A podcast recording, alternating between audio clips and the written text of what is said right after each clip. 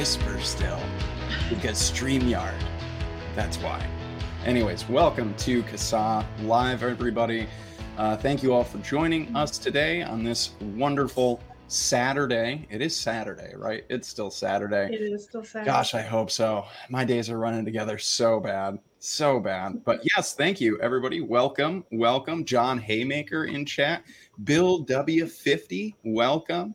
Skip Murray is here. Excellent. Christy, Addie, Danielle, uh, Peggy at eSig Source, welcome. Jeremy is here. Whole bunch of great people here. Adrian, I see you guys. Mallory Gates is here. Welcome, everybody. It's Saturday. We're here to do the darn thing. We're here to do the darn thing. Real quick, I gotta know. Hey, how are you, Kristen? Real We'll quick. start with me again. uh, doing good, doing good. Had a pretty good week, except for the blizzard that came through. Course, we have to talk about the weather. What else are we going to talk about, right? Well, it's April. of course, you're gonna have a it, blizzard. it was crazy. It was like this windstorm and and snow, complete whiteout, trees banging against the house. It was just, it was very scary. And um, Wild. thankfully, it was it didn't last too long. But we have snow on the ground again after having like 50 degree weather the other day. Yeah, um, spring was like, just kidding. Yeah, yeah. Well, that's Yeah. Wisconsin. If you don't like the weather, just wait a minute and it'll change. Yeah, but yeah. uh, yeah, but other than that, uh, I'm trying to think. There was something I was going to talk about, and now I don't even remember what it was. Oh well, feel like I must not have been that important. That's what my parents used to always say. If you can't remember, it must not have been that important. yeah. Well, but everybody's healthy. My son's got his taste back from uh, COVID, so that's good. good, good, Um, good. tested negative, and I think that's that's about it. Good. I'm I got my glad to hear taxes done. Yeah. Yeah. Last month. Oh, taxes. Sorry, I I'll had to get I'll that to mine digit on you. Put it off to the day before they're due. Alex, hey, how are you this week? hanging in there. It's Saturday, so that's good. It is. It's spring. It is It's springtime around here. It's Yeah. it's finally looking like spring. Yeah, yeah. Everything for me, everything is just mud. Though we've had a bunch of rain, and so everything is mud. This is, I don't even refer to this as spring. For me, you know, being a landscaper, working outside, doing what I do, this is just mud season. That's Pretty all much. it is. It's Yeah. just mud season. Yeah, I don't like spring. Yeah. So, uh, but yes, thank you everybody uh, for joining us. We do have a special guest on today. We have Dr. Brad Rodu, who'll be joining us later to talk about all sorts of good stuff.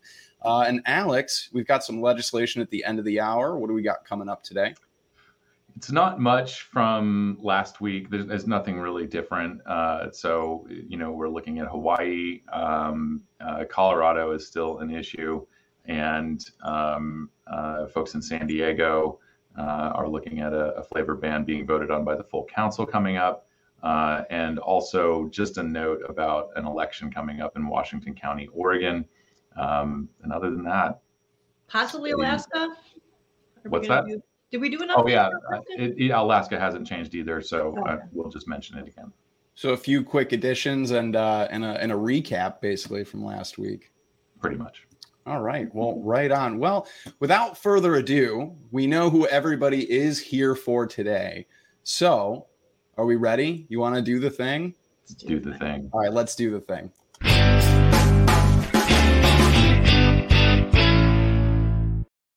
We we just have a deep dive bumper still. We need to get like special guest explosions, fireworks. But yes, everybody, welcome Dr. Rodu. Thank you for joining us today.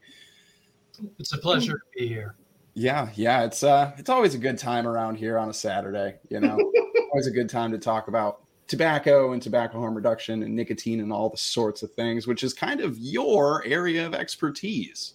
So, for folks here who don't know you, aren't familiar with your research or your your your writing, uh, give our audience a, a rundown of who you are, what you do, and and how you got into this this space. Well, I, I'm a professor of medicine at the University of Louisville in Kentucky, and I hold an endowed chair in tobacco harm reduction research at the Cancer Center here. I got into this field back in 1994 when I published three papers in the scientific literature, um, most, well, entirely about smokeless tobacco. At that time, that was the only other smoke free option for smokers. And because of my experiences as a pathologist and a staff member at a major cancer center in the South, um, I came up with an idea that smokers' lives could be saved if they switched to an alternative form of nicotine. And so um, I uh, uh, put out three scientific papers along that theme. And um, that started a career in this field. Uh, it's now going on 28 years. Yeah, I was going to say 1994. I was I was three. Whew. I was three. Oh God. just I just like aging everybody because I'm the youngest one. so it's yeah. kind of one of my favorite things to do. Yeah, I, I hope you treat all your guests uh, in, in this way. You know, really well. but yes, yeah, that's that's fantastic. Um, I, I guess uh, on the the whole concept here of, of smokeless tobacco, my first real question for you is, you know, what are some of the most common misconceptions about oral tobacco and smokeless tobacco. And within that category, which is kind of broad, you know, we've got snus, dip, chew, uh, we have newer nicotine pouches as well. Um, are there really any risk differences kind of within the category? Well, let me let me address that by starting at the beginning. So I'm trained number one as a dentist, but I specialized in pathology. And so I've always stayed at academic medical centers. I've never been out in dental practice. And as a pathologist, I saw biopsies first at Emory University, where I trained, then at the University of Alabama, Birmingham, a large cancer center. I saw biopsies from all over the Southeast, and, and some of them were biopsies of mouth cancers. And so for years, I would diagnose probably 50 or 100 mouth cancers a year in this biopsy service. And I would also, at the cancer center, be on the team which takes care of the clinical problems of patients with cancer who are getting radiation and chemotherapy. Lots of problems there. So I saw cancer firsthand under the microscope and in the clinics and in the hospitals where I took care of metastatic lung cancer patients and others. And a lot of these cancers were related to smoking, of course. Now, after 10 to 12 years, I came upon a real revelation. I was in the middle of dip country smokeless tobacco country, lots of chewers and dippers. And yet, virtually every cancer that I saw under the scope or clinically were in smokers and heavy drinkers. None of them were in dippers and chewers. Hmm. This was a revelation because I had been taught that smokeless tobacco was a death sentence for mouth cancer. And I was teaching my students that. And so back around 1990, I started to do a real, real heavy research into this area.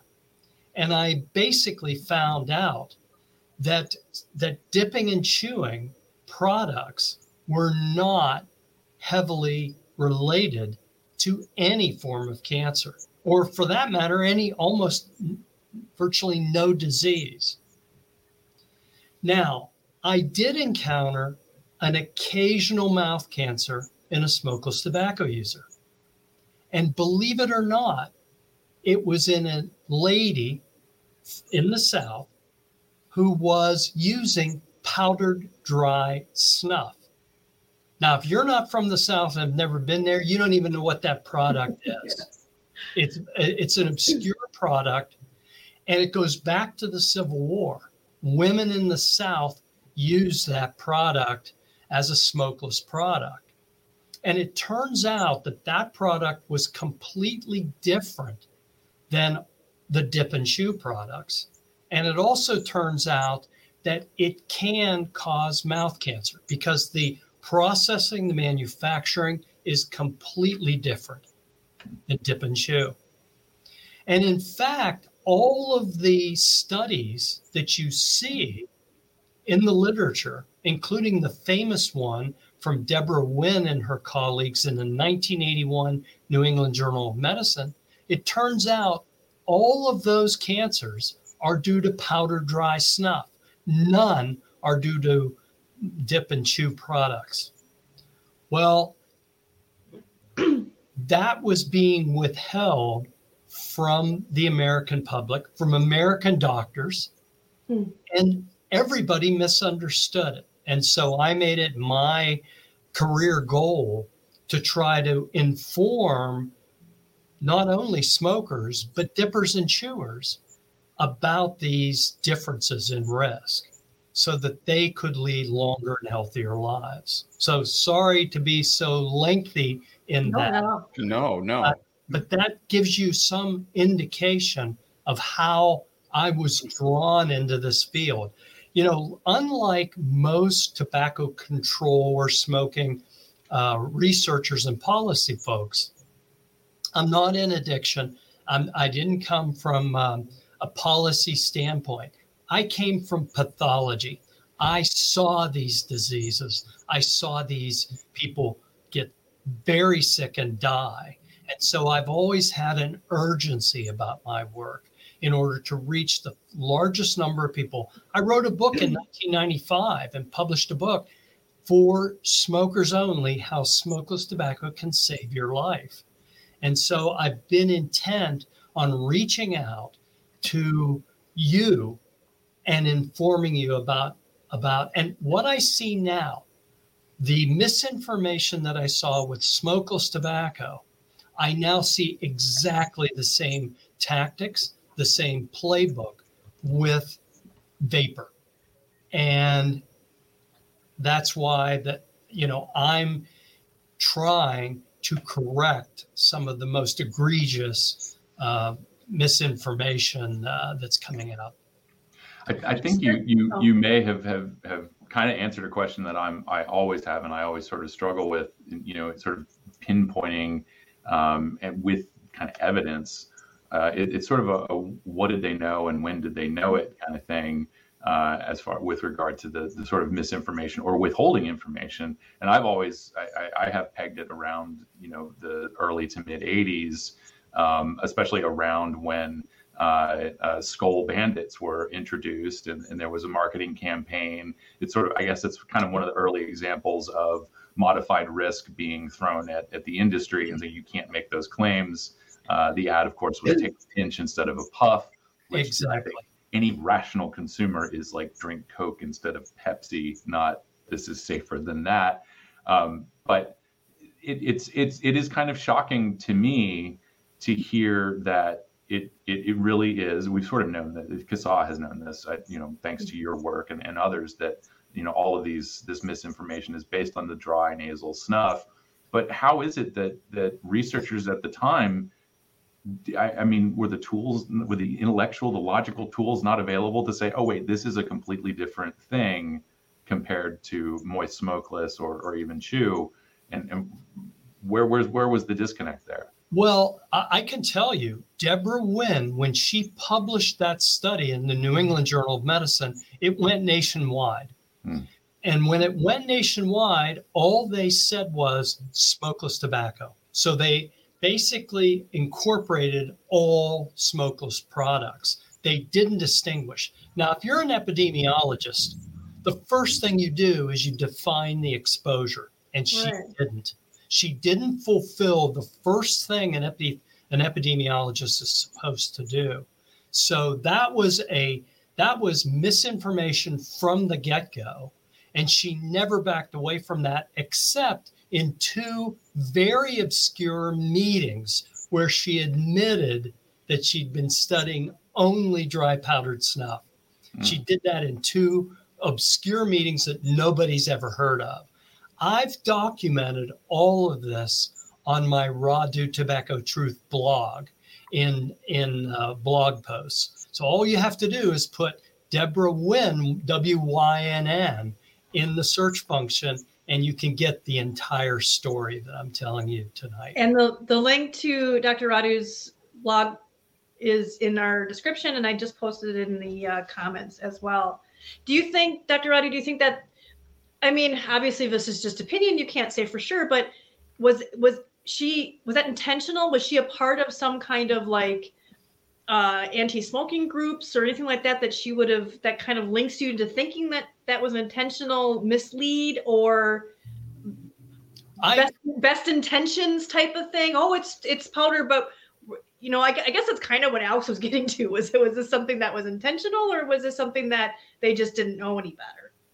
No, I, I I'm sorry, but I don't know her intentions, so Right. I can't speak to that. But I think the mistake that was made is intolerable. There is no way that she didn't know that this was a special form of powder dry snuff. And the reason is it was all in women. Men don't use that product in the US. And and uh, men use dip and chew products and there is it's a, it, it's not just like you can confuse these products these Sure. products are completely different Yeah. and and but the thing is is when you start in the initial study and then it, it translates into this huge misinformation campaign about all smokeless tobacco products it's virtually impossible when i started out in 1994 to correct that. It just you know and i'm still struggling with it. And uh, you know, I've talked with surgeons and other cancer center uh, staff who have treated what we call head and neck cancer, mou- mouth and throat cancer. They all say the same thing. Never saw a, an, uh, a man that dips or chews with mouth cancer, unless he also smoked and drank. And so it's it's it's absolutely true that these uh, dip and chew products were completely uh, misunderstood and still are. And that's where vapor's going if we don't uh, resist it and we don't correct these horrendous um, lies that are being uh, promulgated about these products. One more question on that. We, we I'm, I'm always arguing with people about uh, smokeless tobacco. Even our own members, they don't understand, and they will always throw out even people on on Twitter or social media, doctors, researchers, uh, anti-tobacco people. They, we have all this research showing that smokeless tobacco chew causes cancer. We even have the what is that? There was just a chew thing that was drop the chew or stop the chew or quit the chew week or whatever it was. Yeah.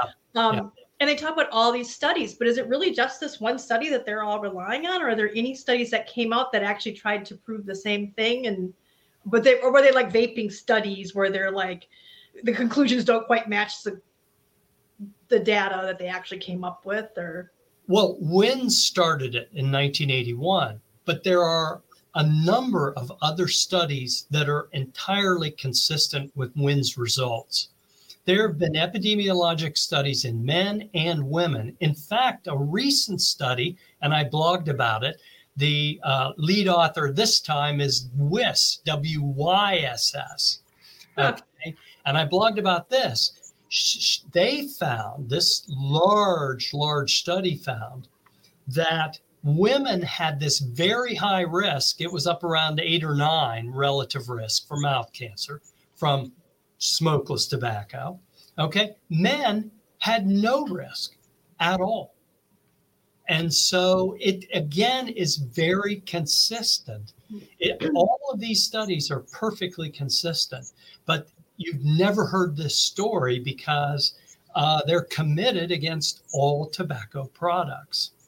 So, So uh, they took those same results and instead of saying, hey, regular chew doesn't cause any of these things we've been claiming or we think it causes, it actually does cause it because of these small, the small tiny group of women who are getting it from something that barely anybody uses. Well, here's what the this last study did. They took men and women and combined them for their main results. Oh, Well, wow. You get a relative risk of nine and a relative risk of one. You get something in the middle. And they said, oh my God, this is bad. Okay. In their other tables, however, you can break them down. And when you break them down, women had a higher risk and men had no risk.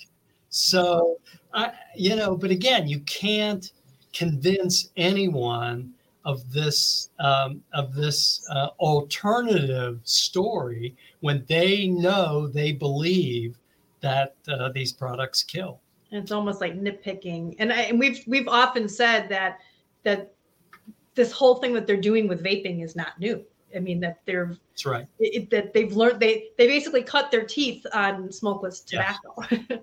Absolutely. uh, Logan, did you want to? Yeah, I was just going to ask, you know, back when that study had had come out, you know, before you got into to, to research and and whatnot, was there was there any resistance from the scientific field at large, um, you know, pushing back against that initially, or was it just, you know, kind of automatically accepted as truth and and that was it? That was it. Yeah, It was automatically accepted by everyone, and there was there was virtually no pushback at all, professionally or from the media. Um, you know, it's interesting that powder dry snuff risk.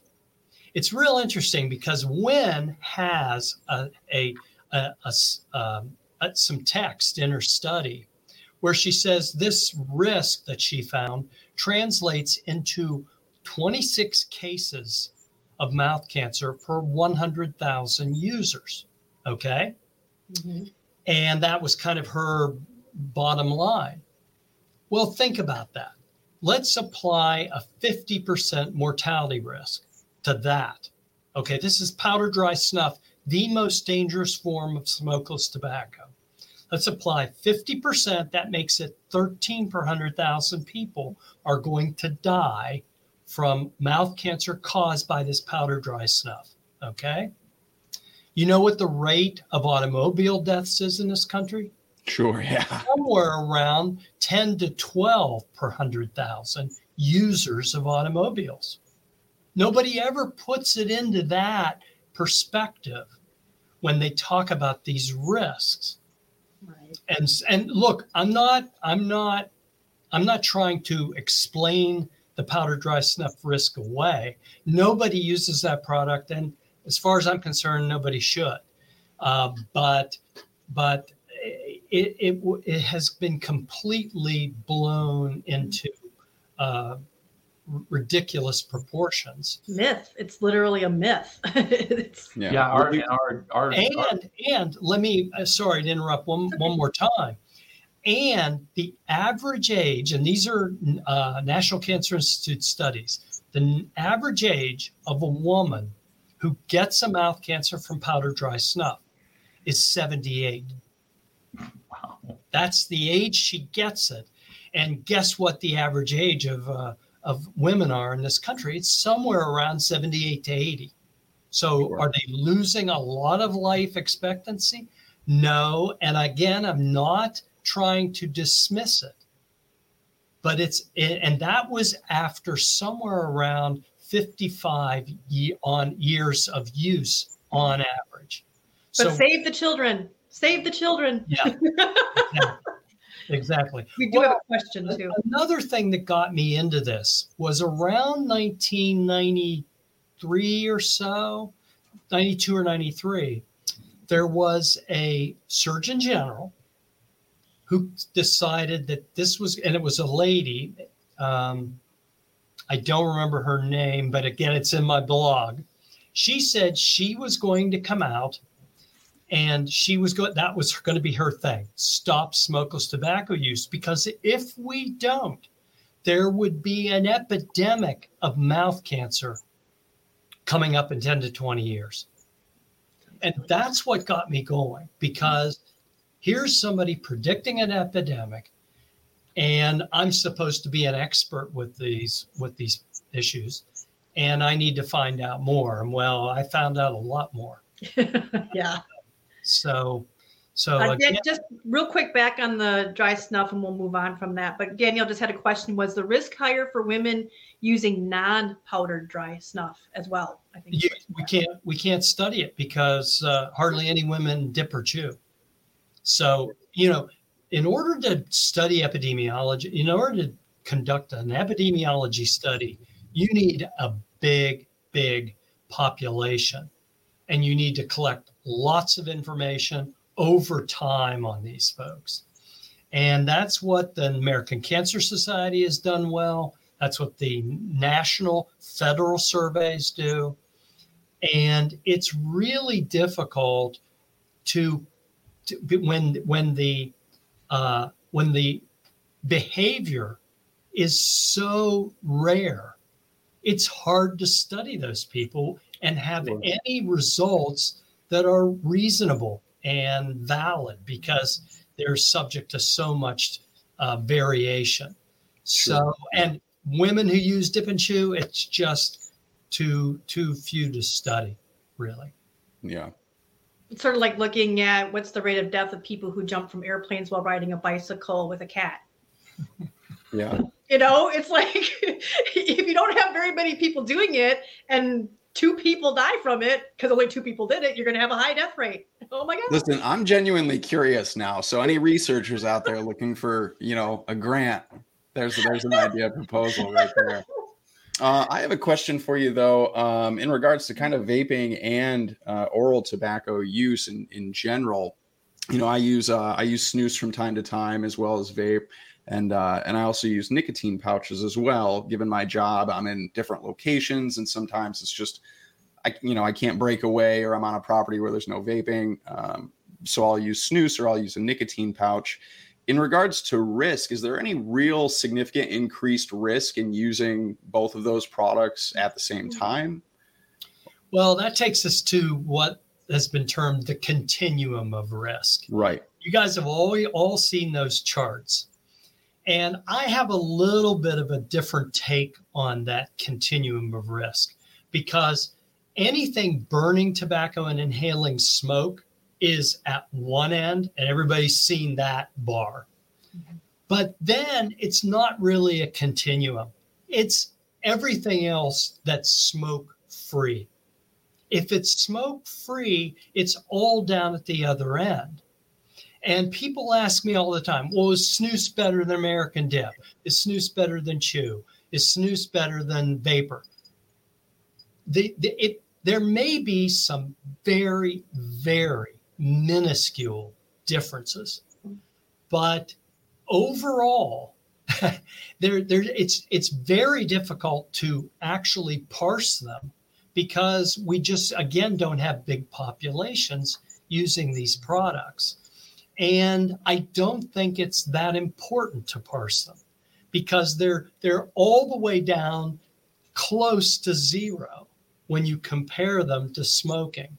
And so I really don't think that focusing on these very tiny differences are really that are really that important and that productive to be honest. Yeah. So yeah, I even think- even using them in conjunction with each other, um, there's no significant uh, increase in risk anywhere. Absolutely not. I, I think, in Hmm. fact, if you switch products around, you're better off. It's just like we always used to tell people that use smokeless tobacco. You get you get a little sore, you get a little white area, you know, a ker- what we call keratosis, which is not a precancerous lesion, by the way, in smokeless users. Just move it around a little bit, and and it'll disappear within a week or two. It, you that'll go away. So you know, it's it's all about it's all about uh, using different products is not an issue. I mean, I used Yeah. to get that little thing from when I was uh, nicotine gum or a lozenge because you do the same thing with it. You kind of chew it a little bit and then you sort of plug it in your in your cheek, just like they do with snus or whatever. And if I left it in the wrong place, you could start to feel it sort of burn a little bit and maybe might get a little. So this idea that the tobacco is so different, it's it's kind of silly.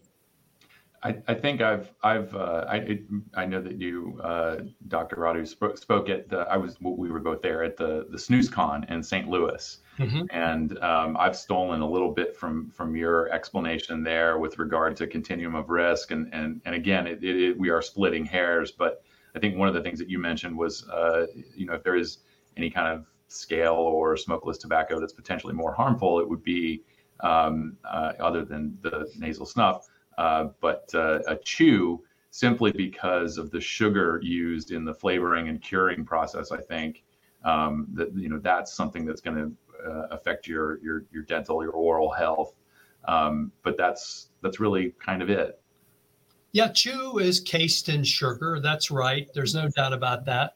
It's also used in bigger volumes, mm. and it also stimulates a lot more saliva. And saliva is protective of the teeth. And so some people who use chew, if they're not brushing like they should, yeah, they might get some cavities or some gum issues, but uh, it's not automatic. I think it's a matter of taking care of your mouth regardless of what you do. And of course, we go back to smoking again. Nothing is worse for the gums and the bone that hold the teeth together mm-hmm. than smoking because that's a systemic exposure of all kinds of toxicants. And you can't compare that to anything else. I just spoke to a to a dentist that I know very well. He's a very uh, he's an exceptional practitioner up in Cincinnati, Ohio. And I asked him, seen any side effects of vaping? He said, nothing like smoking. Nothing like smoking and he's very comfortable with uh, the dental uh, condition of vapors. Yeah, you see dental associations and stuff sharing these studies that have come out supposedly how it affects your mouth and the bacteria in your mouth and all this stuff. I mean, my gums never got better since I quit smoking and switched to yeah. vaping. They, they, they very much got better. So I I did not experience that. So I don't know I mean, we, the studies were very flawed, but then you just see all these dental associations just kind of the dentists see it and a lot of them believe it, but but maybe like your friend that they they don't they see the study, but it's not clicking, it's not matching up with what they're actually seeing in practice. I don't know, possibly. Do you think that um, since the majority of people who who do vape or who have switched uh, were previously smoking, do you do you think a lot of dentists look at you know those kind of residual harms that carry over or damage that's been done by smoking, and now we have you know they have a patient who's currently vaping, and and it's easy to maybe just attribute those to vaping. Is that a a common thing that happens? Do you do you see that a lot? Oh, of course. I mean, this is one of the main problems in studying anything with vaping is that the vast majority of them used to smoke or are still smoking.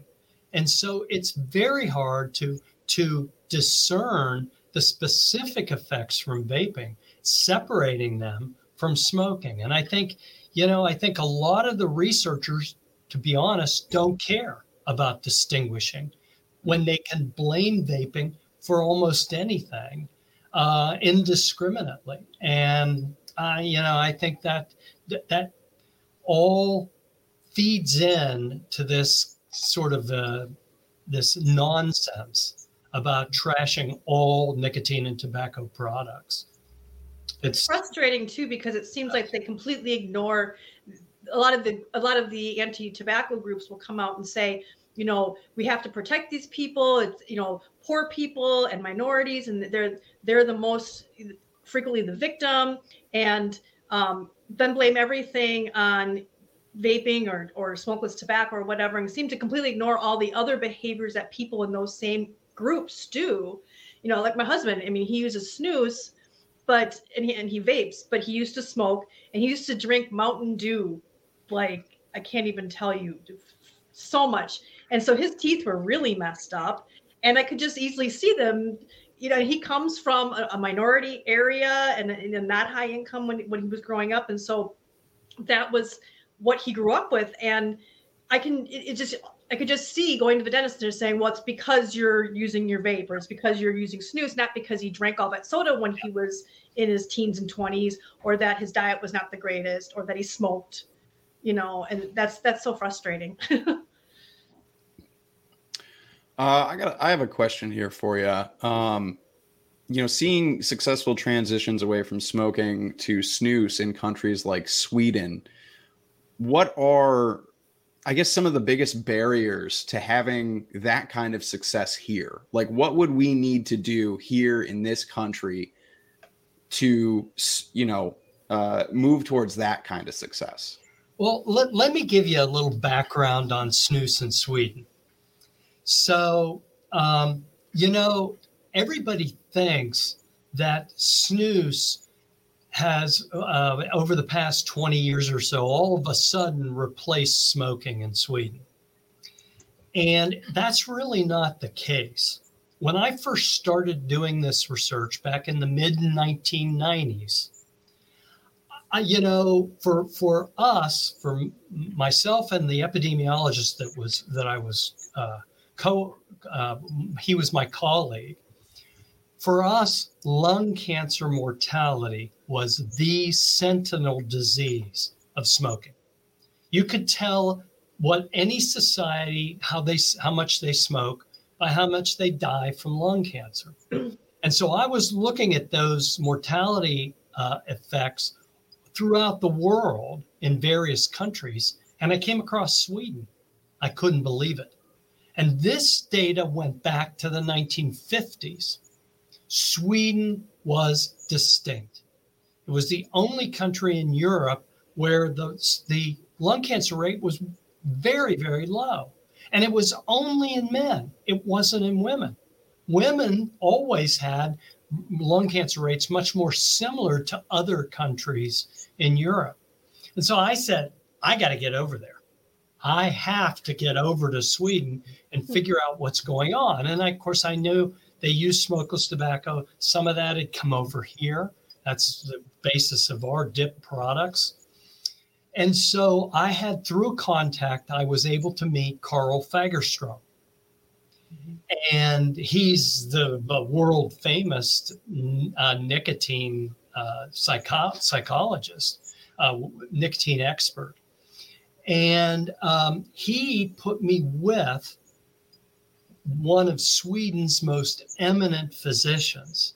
And so in 2002, I went over to Sweden and did a six month sabbatical conducting research on a WHO data set in northern Sweden that looked at smoke, and we were able to look at smoking and snus rates among men there. And, uh, you know, by that time, 2002, I had developed my work here in the US. And when I went to Sweden, I got some guest lectures at various universities. And I said, you know, I said, you know, and I was able to discover that they had very low smoking rates among men, but their snus rates in northern Sweden were up around 25, 30%. Hmm. Nobody knew that. The physician I was working with, when I went into his office with my first results, he, Swedes are really, really cordial and very generous. He looked at him and he said, Brad, do you think we could have the biostatistician check this? he thought I had he thought I had completely uh, mis made mis- misanalyze something. and uh, I said, of course, I'm not going to be wrong. Well, it was it was identical. And I would go to lectures. Snus was such a part of the social environment of Sweden, of its history, that they never even thought about how it had replaced smoking. And when I and so a lot of what I was telling them, I'm not saying it was brand new, but it was really remarkable how they hadn't thought of it in those terms. And then I brought that work back and it was got more and more exposure.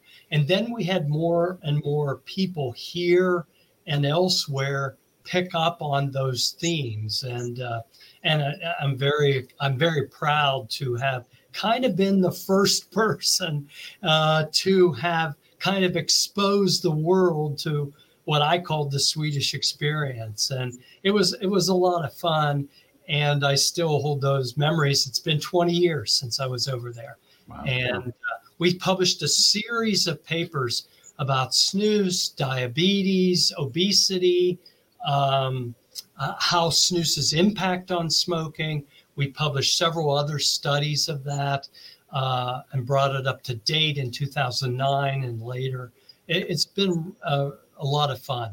And so, so anyway, did I answer your question or or what do we need to do here? Yeah, yeah. What I mean, what can we do in this country really to to see that kind of success, the kind of success that just had you gleaming over over how you know um, how they moved away from smoking and, and didn't even realize it. Like, what can we do here to emulate that? Especially, I'm going to addendum that, especially with the fact that people here seem to say the Swedish experience, as you put it, are somehow different because Swedes are apparently from Mars or something. I'm not yeah. sure. So yeah. Tacking that no, on there. no, they have different gums, different teeth. You know, that's yeah yeah, that was the first thing we heard was, oh, that's Sweden. That can't happen in the U.S. And of course, the Swedes, to their that, to their credit, they tried to distinguish snus from American moist snuff.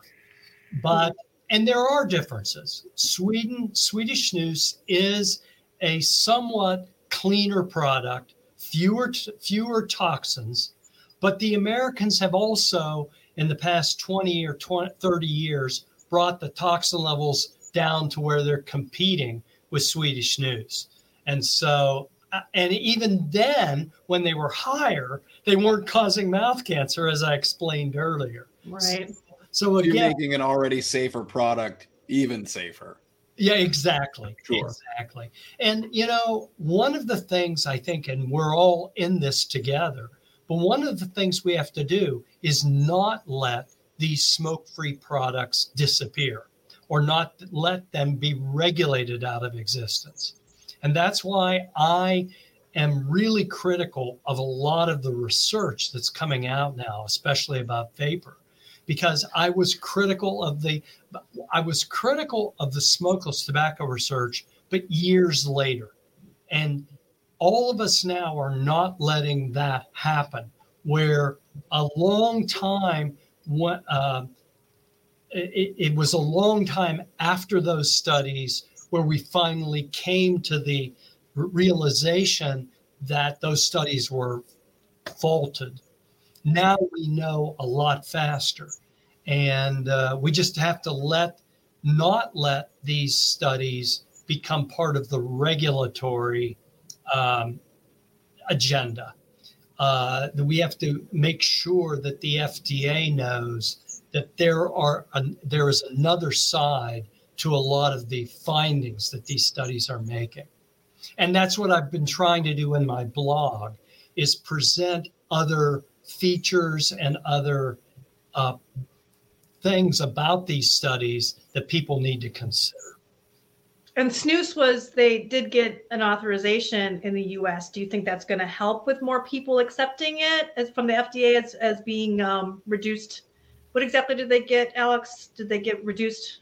Well, they, they're the the uh, General snus uh, from Swedish Match. Uh, it's like eight different uh, types. They're the first product to receive marketing orders through the PMTA process, uh, and also, I, I, yeah, I think they're the first to modified receive risk. modified risk. risk. Yes. Yeah. The question is, and I don't know the answer to be honest, have they actually uh, rolled out the MRTP information?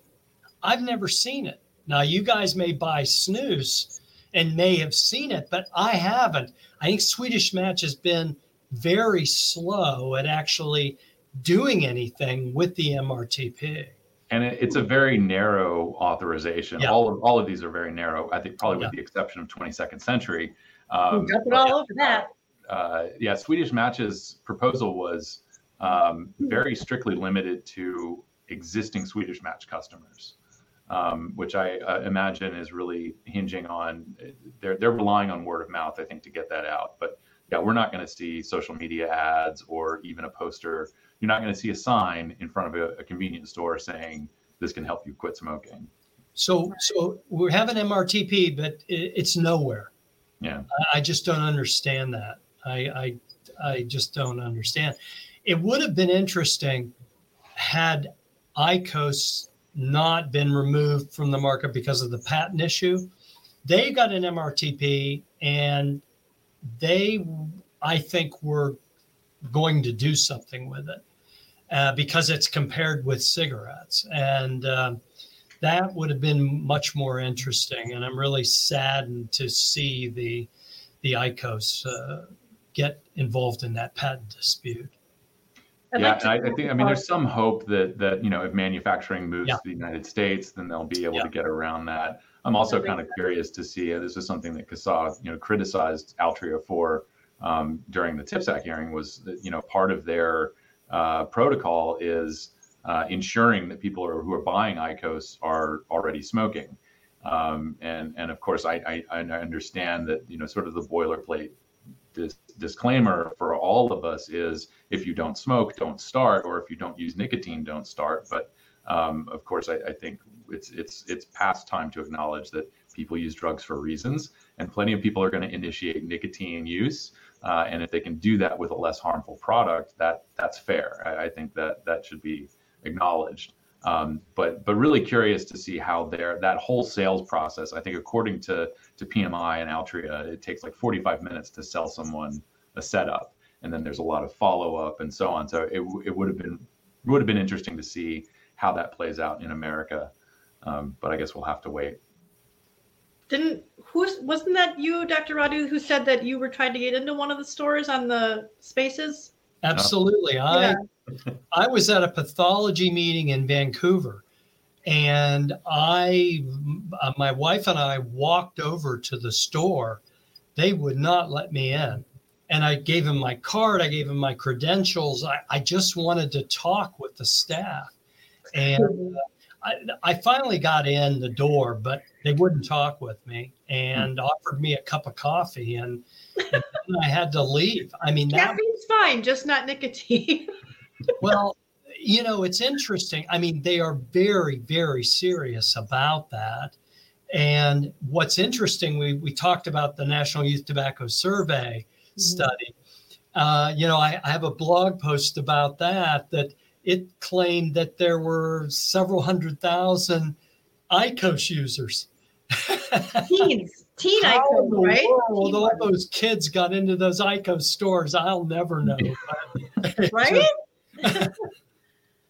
Oh, I remember you saying that on the yeah. That's that's crazy. That I mean, it just makes you really question how they're calculating their their numbers for what teens are using. You know, is it really two million teens are using uh, vapor products in the past thirty days, or are they messing up their numbers the Well, same way? that bring that brings up a good point, Kristen. And if you wouldn't mind sharing my screen, you know, Gotcha. uh, the the federal government only takes their their uh, youth numbers out of the NYTS, which is on the on the column at the left there, and this was 2018. Well, there are other federal surveys. One is called the Knowledge Panel, and you can see that the 2018 estimate coming out of the Knowledge Panel was 1.2 million or 0.95 million. And that's a lot, that's a lot lighter of an epidemic than, than what uh, the CDC is claiming. Now, the other thing about this is the look at the bottom of the 1.2 million uh, column. The lead author was Vallone. Okay. She happens to work at the Truth Initiative. oh, okay. So, so this isn't, you know, this isn't uh, an estimate to be taken lightly. And I think there needs to be more discussion and more debate about how good the NYTS data actually is. Right. Have you have you seen uh, the the actual surveys themselves for these? And if you have, do they differ in in ways that would you know make these numbers make more sense? Are they are they conducted like extremely differently that would lead to to such a difference, or is it just? Well, the NYTS is public use data.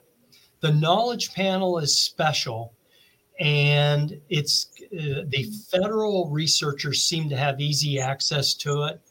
And y- you can also, if you're Truth Initiative, you can also purchase it in some way. I don't, I have never been able to get access to that data. Hmm.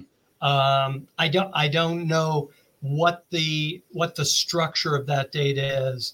Uh, McKeganey did, and he is a researcher, I believe, in the UK, and uh, they they also were able to purchase that data. So so um, it it definitely is available, um, and I think we need. And there's also the path data, which we have also uh, have access to, and the path data is also much lower than NYTS. And I don't know if I have that data or not. I may not have that data in this in this presentation, but um, it's also a, a, good solid data set. It's the FDA's own data, and uh, it also shows lower estimates. Yeah, it always does seem. It always seems to be lower with that. I thought that Danielle's always frustrated with that when she's doing charts. yeah. Do you think the re- do you, do you think the reason why the NYTS data is uh, you know kind of used so so broadly, I guess, is just because it's publicly available as far as uh, you know media outlets and everybody else is concerned with using those numbers? No, I think that I think it's because the CDC that's what they use.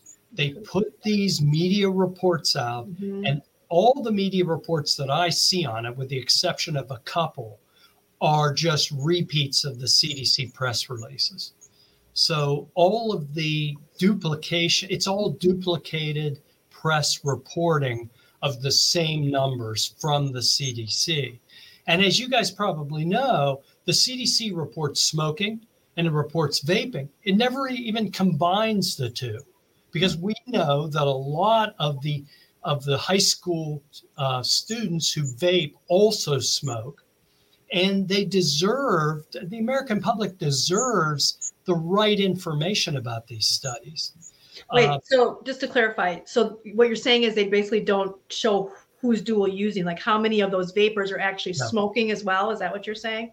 Absolutely combined. Okay. Absolutely not. Let me show you. This is how I present this data every time. Smokers are at the bottom, they're in the dark blue. Okay, these are high school students past 30 days smoking and vaping, as always. Smokers are in the dark blue. The, the, the middle blue are the smokers and vapors, the dual users. And then the gray at the top are vapors. And um, you can see that even with the vaping's increase to 2017, 18, 19, look at what smoking always did. Mm. And that's if you do the dark blue or the dark and medium blue. Smoking is almost always going down. And when you show things like this and you explain what's going on, it makes a lot more it, well, it still doesn't it still doesn't excuse high school vaping. None of us want that, but it does put it in perspective, and I think that's really important. And that that 2013 to 2014 drop is substantial. First, first of all, I mean that's it's incredible. 9.7 all the way down to four. Um, but it just it, that era is is really interesting because you know I was still 2013, 2014. I hadn't switched until 2017. Um, but I, I, I know so many people in this community who are very, um, I guess, nostalgic about that era. You know, being like this golden era of vaping. Uh, you know, innovation was happening very yep. rapidly. A lot of people were adopting the products. Yes. Um, so, you know, it, it kind of makes sense to me that, you know, while the adult population was adopting these products so rapidly, the youth population may have been as well. And that smoking number dropping and that vaping number increasing is really a, a just kind of a reflection of that that time frame that that era i guess in in this with this well, even more even more notable is that drop between 2015 and 2016 because Juul hit the market in 2015 a lot of people don't look at that because they talk about how Juul caused all that it took almost two years before it jumped back up again and what all was happening in 2018 was Scott Gottlieb and and Jerome and all those other people were freaking out and putting all these commercials out about, hey, all these kids are vaping and here's what they're vaping and they're vaping in the bathroom and their parents can't see it and it comes in these great kid-friendly flavors and and then all of a sudden it shot up. Do you, what do you think of that theory? That's one of my theories, Doctor. Well, I, I think it's you know difficult to look at individual years. It's better to look at trends one thing you can see are changes in the NYTS survey over the years. Logan mentioned the 13 to 14. Well, in 2014 was the first time they broke e cigarettes out to their own section, their own set of questions. Right. Before they were buried in with some others. Now, it's chicken or the it's chicken or egg here as far as whether or not one causes the other. But clearly, the CDC has given e cigarettes more and more prominence as the survey years uh, have, have, you know, go toward 2020, 2021. Uh, not only are they, I think one of the more recent years, e cigarettes became first. Cigarettes used to always be first. Now e cigarettes are. So, you know, how does this impact the way kids answer the surveys? Well, that's a good question. And it's something that we don't seem to have any research from the CDC or the survey administrators on. We should. We should know what the impact of these changes in the survey have been on these children. Because you hear about people like we had uh, Michelle Minton was on the other day, and um, she was talking about, I think it was her that who was talking about when Dare, when she was a kid, and she never knew anything about any of these drugs until Dare told her all about all this PCP and yep. showed her what it looked like and stuff. And it almost seemed like a repeat of that, of what Truth was doing, and the and the CDC and the FDA seemed to be just doing a repeat of that. But really quick, because of you, you mentioned um, e-cigarettes going past or vaping going past smoking and then it seemed like all of a sudden the reports that came out didn't even bother telling us about what was going on with smoking. It seemed we just got these reports from CDC, their uh, MM, MWR, whatever that one is, yeah. um, saying, "Oh, what's here's what's going on with vaping," and they don't tell us about smoking until six months later. It seems like. Yep, exactly. And how do you what do you what do you do with that then? Well, you know, they put out their reports and then six to eight to 10 months later, the data comes out. So the rest of us can now start to look. And, you know, it, it's not that the CDC is putting out wrong information, but they're putting out very, very selective information. Right. It's what they want in order to support the narrative. And everybody here knows what the narrative is. And it's only after we get access to the data, can we start examining uh, the different perspectives and bring additional information? Um, you know, uh, the, like marijuana use, uh, like other tobacco use. NYTS uh, collects information on a lot of different things and uh, a lot of different things that impact vaping and that we just don't get access to because the CDC doesn't think it's important. I'm sort of curious to, jump in here. Uh, you know, uh, and I've never read through the questions that uh, are asked on NYTS or PATH. Uh, I get that. I, I, get those snippets from from Danielle and Kristen. You know, pouring over those things.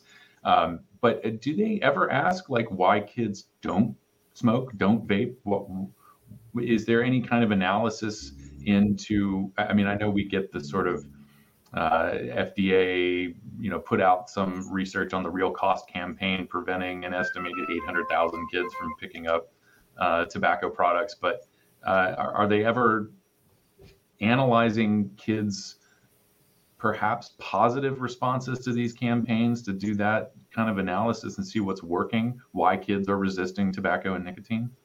They have asked about the real cost campaigns, if I'm not mistaken. I've not looked at those particular uh, questions. Uh, you know, I don't know whether you saw my blog about a week or two ago, Alex, but I talked about they asked um, kids why they vaped. Hmm. And they list a whole bunch of different answers, and kids can pick or choose multiple, one or multiple answers. And I uh, looked at I think it was four or five of the most recent years. And do you have that up? Uh, did you? Yep. Yep. Okay, I I'm still on share screen. Um, you might want to take that down, Logan, and. Oh, I think Alex is sharing uh, your your actual blog post right now. Oh, okay. Yeah, if you if you uh, look up, you can see it. Okay. Uh, y- yeah. Maybe if you minimize your other screen. I will. I'll do that. There you go. Yeah. Okay. Yes, exactly. I looked at the four years where the, it peaked. It peaked in 2019, and I looked at all of the answers. Uh, and uh, th- this is the percentage of high school vapers reporting each and every one of the answers. And of course, they're gonna, not going to add up to 100 because they could pick more than one choice. Which also confuses things. They should rank those. it does, but it you can see the trends here. Right. Friends. Friends was a big and consistent reason they vape. And everybody knows that. And that's why it blows my mind that we that we're only blaming manufacturers here. You know, when friends is the dominant reason. Yeah, they were curious.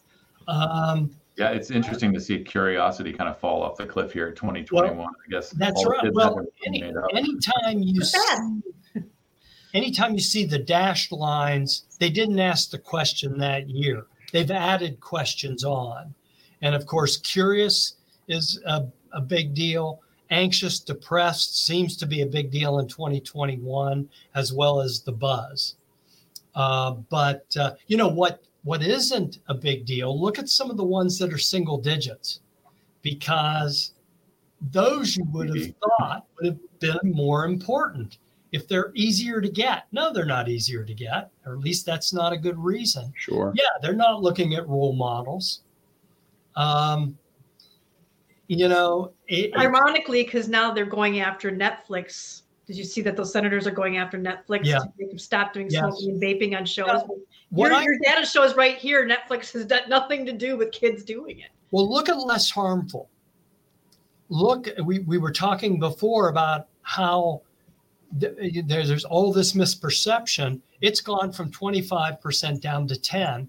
And look at flavors. Flavors also dropped off the map. That's what I wanted to highlight was was the flavors. I mean, we're Absolutely. we're you know, we're still in the trenches with flavor bans yes. and flavors being the predominant reason, you know, uh, truth campaign, um, talking about flavors hooking kits. Flavors are the most evil component to vaping yep. and and you know unicorn poop and cotton candy is going to hook an entire generation on nicotine. The only reason exists. Yeah. But right here over just the course of 4 years the you know the reasons have, has gone down from 36 to 13.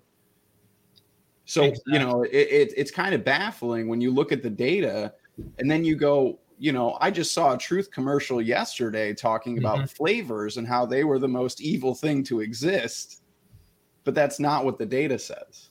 Again, look at 2018 was when they were coming out saying, "Hey, kids, you've got all these flavors. Your friends are vaping." I, I'm still convinced that that has the dare effect on that. I really do. yeah yeah, yeah. um, and, and since I, you know these these last two lines here, you know, using for anxiety, stress, and depression, and then also you know the nicotine buzz. I imagine I you know just having been a child of parents who watched their child go through substance use, um, you know, I know a, a, lot of parents are probably reluctant to. Um, I mean, it's horrifying to imagine your kids getting mixed up in drugs. Um, but I, I, I, you know, we don't we don't hear people talking about young people using drugs for reasons. Of course, tying this back to you know anxiety, stress, and depression. Um, I'm curious if you uh, have a take on the Truth Initiative's campaign uh, that they're now waging at at the White House to get vaping uh, uh declared to be a, a, a, youth mental health issue. And depression sticks. I don't mean to put you on the spot, but I just sort of imagine that you probably. I haven't examined the campaign in detail. I just have a problem, Alex, with any form of tobacco use being medicalized and being um, so that so that we've created a disease out of what I think is a behavior. And I don't like that trend for anything, and especially for vaping. Uh, I think it's just another way to run vaping into the ground, and um, yeah. I'm not I'm not very comfortable with it. Yeah, here, yeah, I mean, yeah, we, you and us both. I understand. I mean, we definitely know, you know, that people with uh, people who suffer from, uh, you know, um, depression and and and things like that, anxiety, you know, tend to smoke at disproportionately higher rates. Um, is this uh I, I, guess I don't know how to frame this question, like a chicken or the egg kind of thing. Is your take that you know people's nicotine use, people who who do have um, you know mental illnesses like this, that it's a it's a self treatment as opposed to you know um, like the the cause is you know nicotine is causing this depression because that's kind of the basis of of that campaign. You know that that these yep. products are de- de- just depression sticks and the more you vape you're going to to get depression. You're going to be you know clinically you know you're going to have anxiety. You're going to you know a, a, life of all these these issues by using nicotine. Or is this is this people you know the the chicken coming first or whatever here you know self-medicating? I think it's very complicated. And i'm not a psychologist. I can't address this question with a lot of expertise. My colleague and I, my research colleague and I, uh, a few years ago, tried to set up a study whereby we could parse the difference between uh, for smoking uh, to as to whether smoking was a treatment for an existing mental health problem or was cause causing in some way within the causal pathway of a mental health problem. And we found evidence for the latter, believe it or not. But I still feel very strongly that some people smoke in order to manage their the, their daily lives, even though there may be some um, some uh, influence the other way.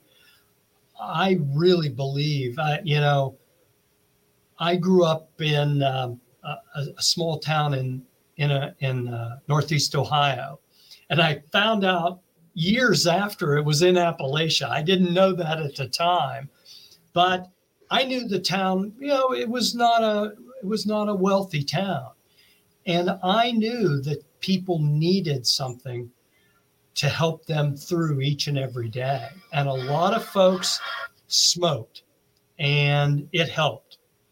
And um, that's another reason, I guess, that I'm very, I'm very uh, sympathetic to smokers, and I don't want to require them to achieve abstinence in order to live healthier lives. Right. It's not Yeah. necessary. And there's no reason to make them do that. And, you know, I, it might be one case where healthier is not necessarily happier.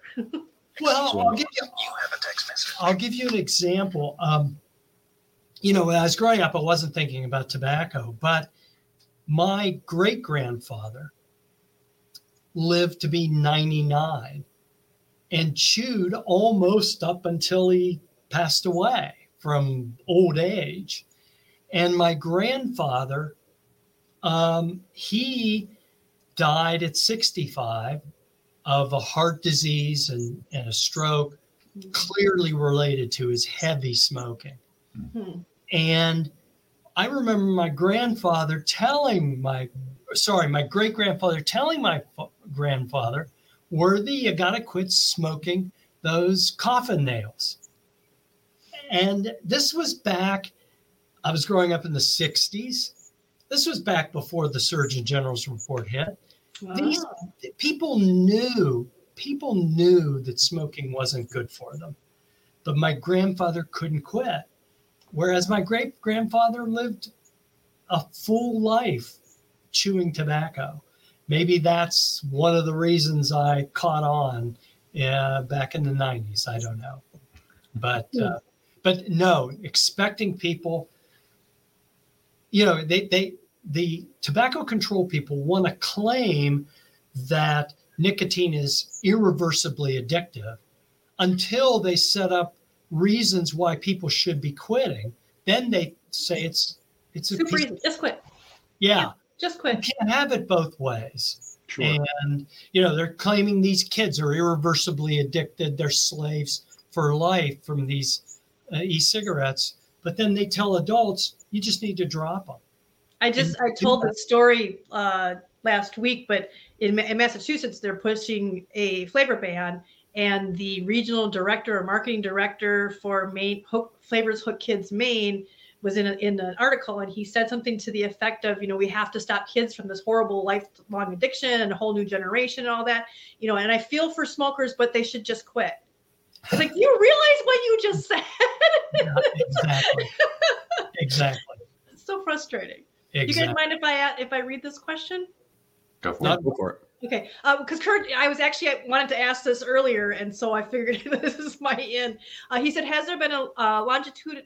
Can never say this word. Longitudinal study on the cohort of teen vapers from 2018 to demonstrate the gateway effect after leaving the school system?" And I, what I was going to ask was something along those same lines of when do you think we're going to be able to look at that? Because because of that whole we're, there, you know, flavors, lifetime of addiction. This is what vaping's doing when do you think i mean because we're starting to see the kids who were in school in 2015 16 17 18 are now young adults and we see those rates drop a lot although it's hard to get a, a you know a hold of those adult rates but are you interested in all in studying that post school group from this height of the vaping epidemic That information is available in the FDA PATH study. right They've had both youth and adult groups, and they transition youth uh, when they become adults. They transition them into the adult um, data set, right and so yes, it will be.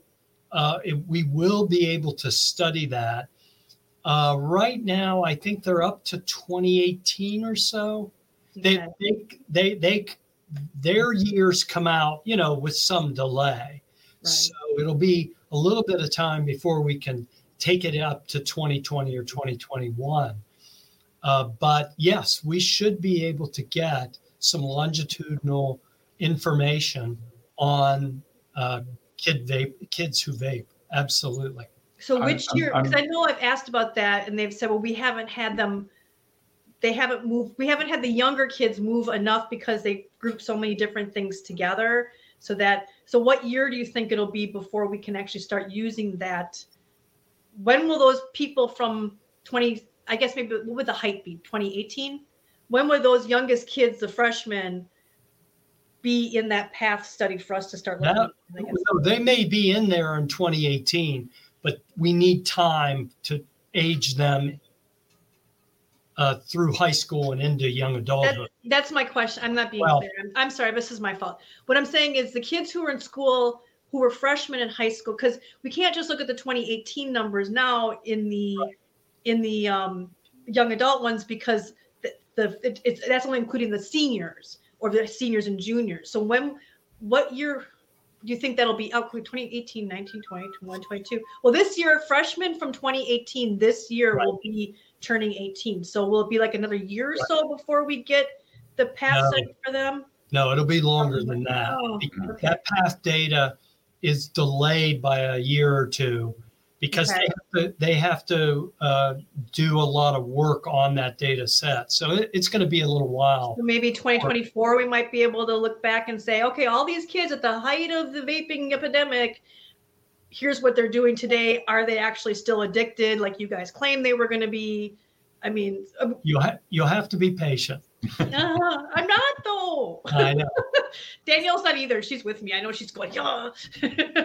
Well, I, Here's the kicker. I mean, it took us decades to disprove, uh, you know, the the the myth of the the crack babies, uh, which is just a Mm. horrible term to begin with. Um, you know, all these claims that um, you know mothers who were uh, using crack while pregnant, uh, all of these kids, this entire generation of youth was going to be disformed and suffer all these great illnesses. And now that we've seen, you know, 20, 30, 40, whatever years later, that that just wasn't true. I'm just hopeful that it doesn't take us that same amount of time to look back at, you know, youth numbers from these past few years and say, "Oh yeah, none of that was true." Because 40 years is just way too long to wait for those kind of uh those kind of answers. Yeah, I, I'm I'm sort of curious. You know, I, I it, over the past couple of years, I, I you know Mitch Zeller is not going to be director of Center for Tobacco Products, but you know Zeller and Gottlieb both, I, I think, kind of made the rounds at, at conferences, um, 2017, 2018, uh, and these were places where they sort of publicly disclosed that um, they were even they were shocked at the number of clinicians who thought that nicotine causes cancer uh, and of course this being a barrier to even recommending NRT. Um, and and of course, you know, the gateway thing I, I think is is a part of this uh, misunderstanding of, of, of nicotine. So, is there any confidence that that FDA is going to do and release some of this? Uh, I mean, we're we're all expecting the data to to show that there is no gateway. We we we already know in the data that there isn't a gateway. Um, but is, is there any confidence that FDA is going to follow through with this and actually fund or produce uh, materials that that that set the record straight? No, I don't have any confidence the FDA is going to do anything to set the record straight. None at all. Never. Hmm. Yeah. That's that's disappointing. I know this is veering off, but I don't know if you can answer quickly. But what do you think of very low nicotine cigarettes that were just uh, put on the market? Yeah, this was a concept that was being floated back in the early 1990s. And I criticized it in my book in 95. I said that this is, you know, removing what people are seeking and leaving what is killing them. And I, I just don't understand it. I don't uh, have and you know, if they want to market them, um, I'm I'm all for them allow uh, uh, being allowed to be on the market, but I don't believe they present any risk Reduction. differential at all. And I mean, there is just simply nothing about them that is. Uh, I just don't think they'll make any commercial success at all, and they'll. Uh, I, I find it completely Yeah. maddening. I don't think I don't think they're going to sell in this current market, but they might because of all this mis. I mean, if doctors are even believing that it's the nicotine that causes the cancer, they might tell people to use these instead, which is what scares us a lot. Um, but if the FDA follows through and does tell all cigarette companies that they have to go to minimum nicotine to this whatever what 0.5 or 0.8 or oh, 0.08 or whatever it is that's minimum um, then they're forcing people who smoke and they might think that they're they're actually safer because the nicotine, which is just so horrible and so evil and so bad for you, th- these don't have them, and you're already seeing that. And I guess my question is, is did you look? I've tried to read some of their studies because they troll on me, social media all the time and say, well, this is good because this will, you know, get people to go over to vaping, you know, because they won't want to smoke anymore. And, you know, they'll get their nicotine from vaping. And I'm like, uh, dual use, hello.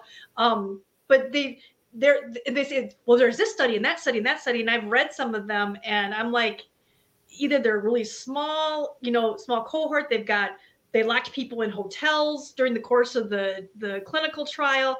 Did you look at any of those? And I'm just really curious to see your opinion on the studies that they say proves this. I, I if not, can you?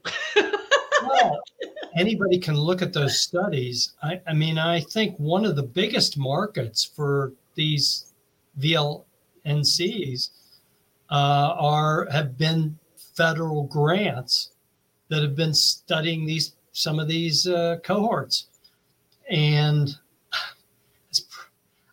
I I just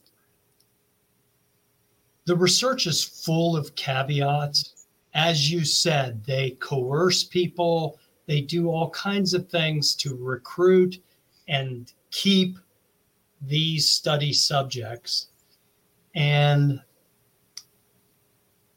we need somebody to look at those and really break them down because they're they're using those all the time. And, and i'm seeing medical professionals and people saying well they're going to help people quit. And the studies show that they don't compensate like they did with the light cigarettes. So they don't overcompensate and smoke more as i've seen questions in the chat people saying what are they going to smoke more? Well according to their research they've proven that you won't smoke more. You'll actually smoke 50% less after what was it 20 weeks I think was their their latest PR thing that came out and said that that I I think I tweeted that one. I mean, it, it's so uh yeah, I, I just can't believe it's true. I just cannot having smoked for 20 some odd years i just cannot imagine if i didn't wasn't getting my nicotine i would not smoke more oh yeah i mean just you know from an anecdotal standpoint you know uh, i would have bought a pack of those made it through a few of them realized that it just wasn't cutting it for me and i would have just gone and, and bought you know my, my, pack of cigarettes. Uh, that would have been probably the start and end of me attempting that product and honestly it was you know i, I go back to my first uh, go at vaping uh, which was in 2011 and it was uh you know it was a it was a cigalike from a gas station that i had picked up uh, and the technology back then was not nearly as good as it is now um, but it didn't do it for me either. And I had just, you know, I had gone right back to the store and I went and I, I bought a pack of my cigarettes. So I, I guess I kind of attributed to that is like if if people aren't satisfied by a product, I guess is the overarching theme. If you're not satisfied by it, you're just going to go back to what you know. But what happens when FDA mandates it and all of a sudden all those cigarettes are the same with no nicotine in them? They're basically forcing the population to quit cold turkey and they think they're not going to do anything. I don't know. Do you think it's very? Do you think the FDA is actually going to go there, Dr. Rodu? do you think they're actually going to mandate? They'll have a that that'll be a standard that they'll make. All, all everything's very yeah. You know, talking about I, I don't think I could possibly comment on what the FDA is going to do. Yeah. I, am uh, but I just don't know if they could. Um, no, no, I, I, just don't. I mean, I'm I'm a big believer in the black market. Yeah, yeah, I think that's that's going to be people's uh, that's going to be you know people's last bastion is going to be um, products off the illicit market, and hopefully, if FDA does something as absurd as is mandating that, that um, we have some more products that are are you know better uh, that have been granted marketing authorization right. that people could fall back to um, I mean, I, I do not believe in, in coercive tactics by any mean or, or prohibition of anything and by any means. Uh, but I guess in that that big what if they do this, you know, uh, imaginary scenario here, that um, people would at least have a, a source of nicotine to fall back on. Um, that's that's you know they're able to legally go and purchase. So now I know we're getting on to an hour and a half here, so yeah, I think I, the I, last thing we had was Danielle's question about baseball, which I don't know what that is. so Danielle had brought up uh, studies from. Oh, I'm sorry. Or, or, Go ahead, Alex. I, I, I think I've got this, and I've asked Dr. Rodu this before in in, okay. in St. Louis, but I think you know we have a new audience here, and this is preserved for posterity. Um, and it was that you know when people think about smokeless tobacco, they always point to the baseball players who, um, by and large, I think you presented this in St. Louis was they're all sort of self-diagnosed with the exception of maybe one, uh, and it's uh, about a half dozen well-known baseball players. Uh, and so, uh, you know, my question at the time, and again, is if that's the perception, if that were actually real, wouldn't we see disproportionately higher rates of head and neck cancer among baseball players? Uh, and, and and but we don't. Well, that that's exactly right. And with respect to the baseball players, I've been through several of them, and I've discussed several of the cases on my blog. For example, Babe Ruth. Babe Ruth, uh, everybody blames his cancer on cigars and alcohol and smokeless tobacco. But Babe Ruth had a nasopharyngeal cancer, one in the back of his nose and his si- back in his sinus. Hmm. Didn't have anything to do with any of that stuff. Hmm. And in fact, Babe Ruth, just a, a sidelight, Babe Ruth was one of the first people in the world to get radiation therapy hmm. uh, for that, especially for that cancer. But anyway, Tony Gwynn is another one, the San Diego, fantastic ball player from San Diego. Tony Gwynn had a cancer of his parotid gland, of the gland that supplies a lot of the saliva to your mouth. You have two big glands. And no tobacco use, no tobacco of any sort has ever been implicated in cancer of the salivary glands. Tony Gwynn blamed it on that, but it just it what it just wasn't the case. And I can go through some others as well. Uh, this is all public information from what I have gleaned from the media. And, you know, it would be even better if we could look at their medical records, of course, but we can't do that. Right. But uh, the other one was um, the base, of the pitcher. Uh, I'm blanking on his name, but he apparently came up with a, a node in his neck, and that is indicative of a deep throat cancer that has never been related to anything smokeless because smokeless is all up in the mouth. It doesn't uh, affect the throat. The throat is where um, human papillomavirus causes a lot of cancers, especially these days. We've come to know that HPV is a big cause of throat cancer. So, so no, you're exactly right, Alex. Baseball would be uh, there would be an epidemic of mouth cancer in baseball especially before. Now the the uh, that they're not allowed to, or at least there's more stringent rules about smokeless tobacco for the minor leagues and then even the majors. I think, but. Uh, I think that's almost like another way that how they fool people is that I, I the way you're talking about that you've got a different kind of cancer for for HPV, you've got a, uh, another kind of various cancers probably in the mouth, and then you probably have different cancers that end up certain parts of your head and neck from smoking. Yes. And then you've also got the drinking, and I mean, it's really interesting that, but but when you hear the reports, people just say, "Oh, you chew, you got some kind of cancer from here up. It must be the chew," and they because they just don't know that no, it's not that kind of cancer. You wouldn't get that kind of cancer. Then they just make that connection. It's like the airplane crash connection. Absolutely. Go ahead, Alex. I'm sorry. Yeah, well, I was going to back to the the the uh, sort of the policy movement in baseball. You know, tobacco-free baseball was a thing that that happened. I, I assume it's still. I don't know that all Major League Baseball stadiums have adopted the tobacco-free policy, but in the major cities where it was adopted, I'm curious if there is anywhere in the data showing a sort of a corresponding reduction in smokeless tobacco use among young people or even baseball fans. Uh, that that I don't know that we can get any data about that. You know, again, this was another uh, another crusade from Campaign for Tobacco Free Kids. Mhm. It's just another step toward prohibition of all tobacco products in all settings. And, um, you know, I, I, I think it was silly. And I think it was especially silly given that smokeless products can now be used invisibly. Yeah.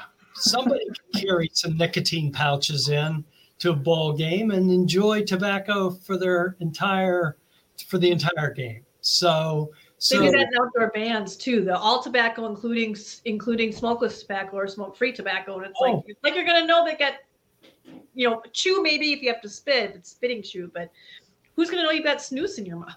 That's what I was going to say. Is is you know, I don't know how open I should. I'll be open about it. I uh, I work on a lot of properties that are you know they have tobacco free premises signs up all over the place, and I do not hesitate for a second to throw a nicotine pouch or a snus in while I'm there working. absolutely. I, I don't, you know, I'm not worried about anybody coming over to inspect my gums.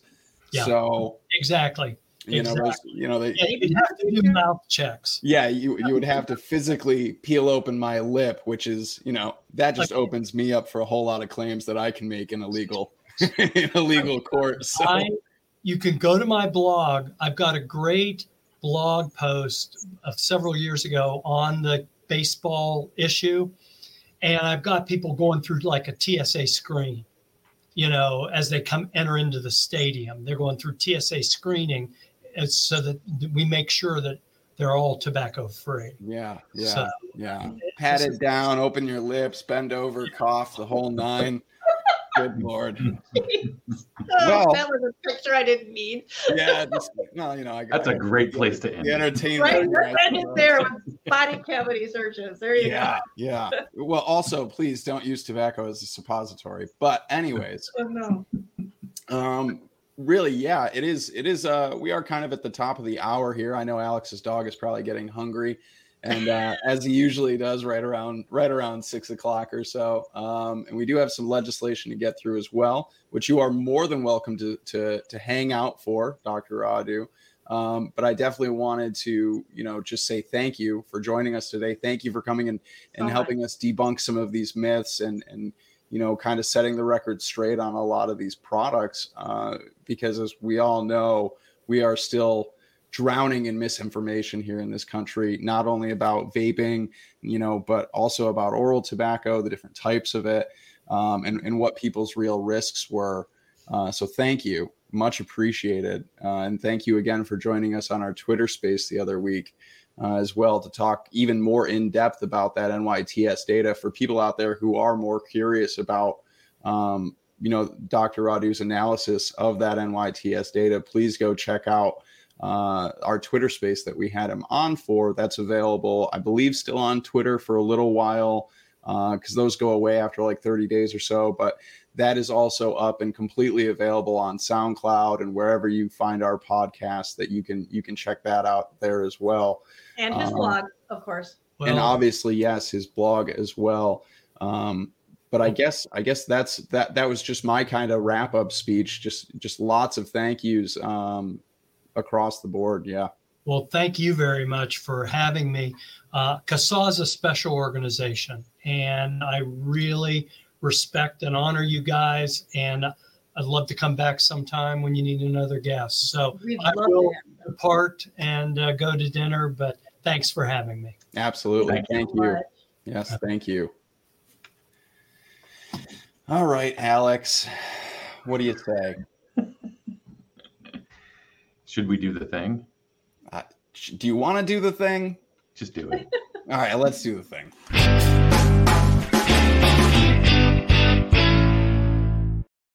I will admit one thing, and I need to start doing it because I feel bad for podcast listeners.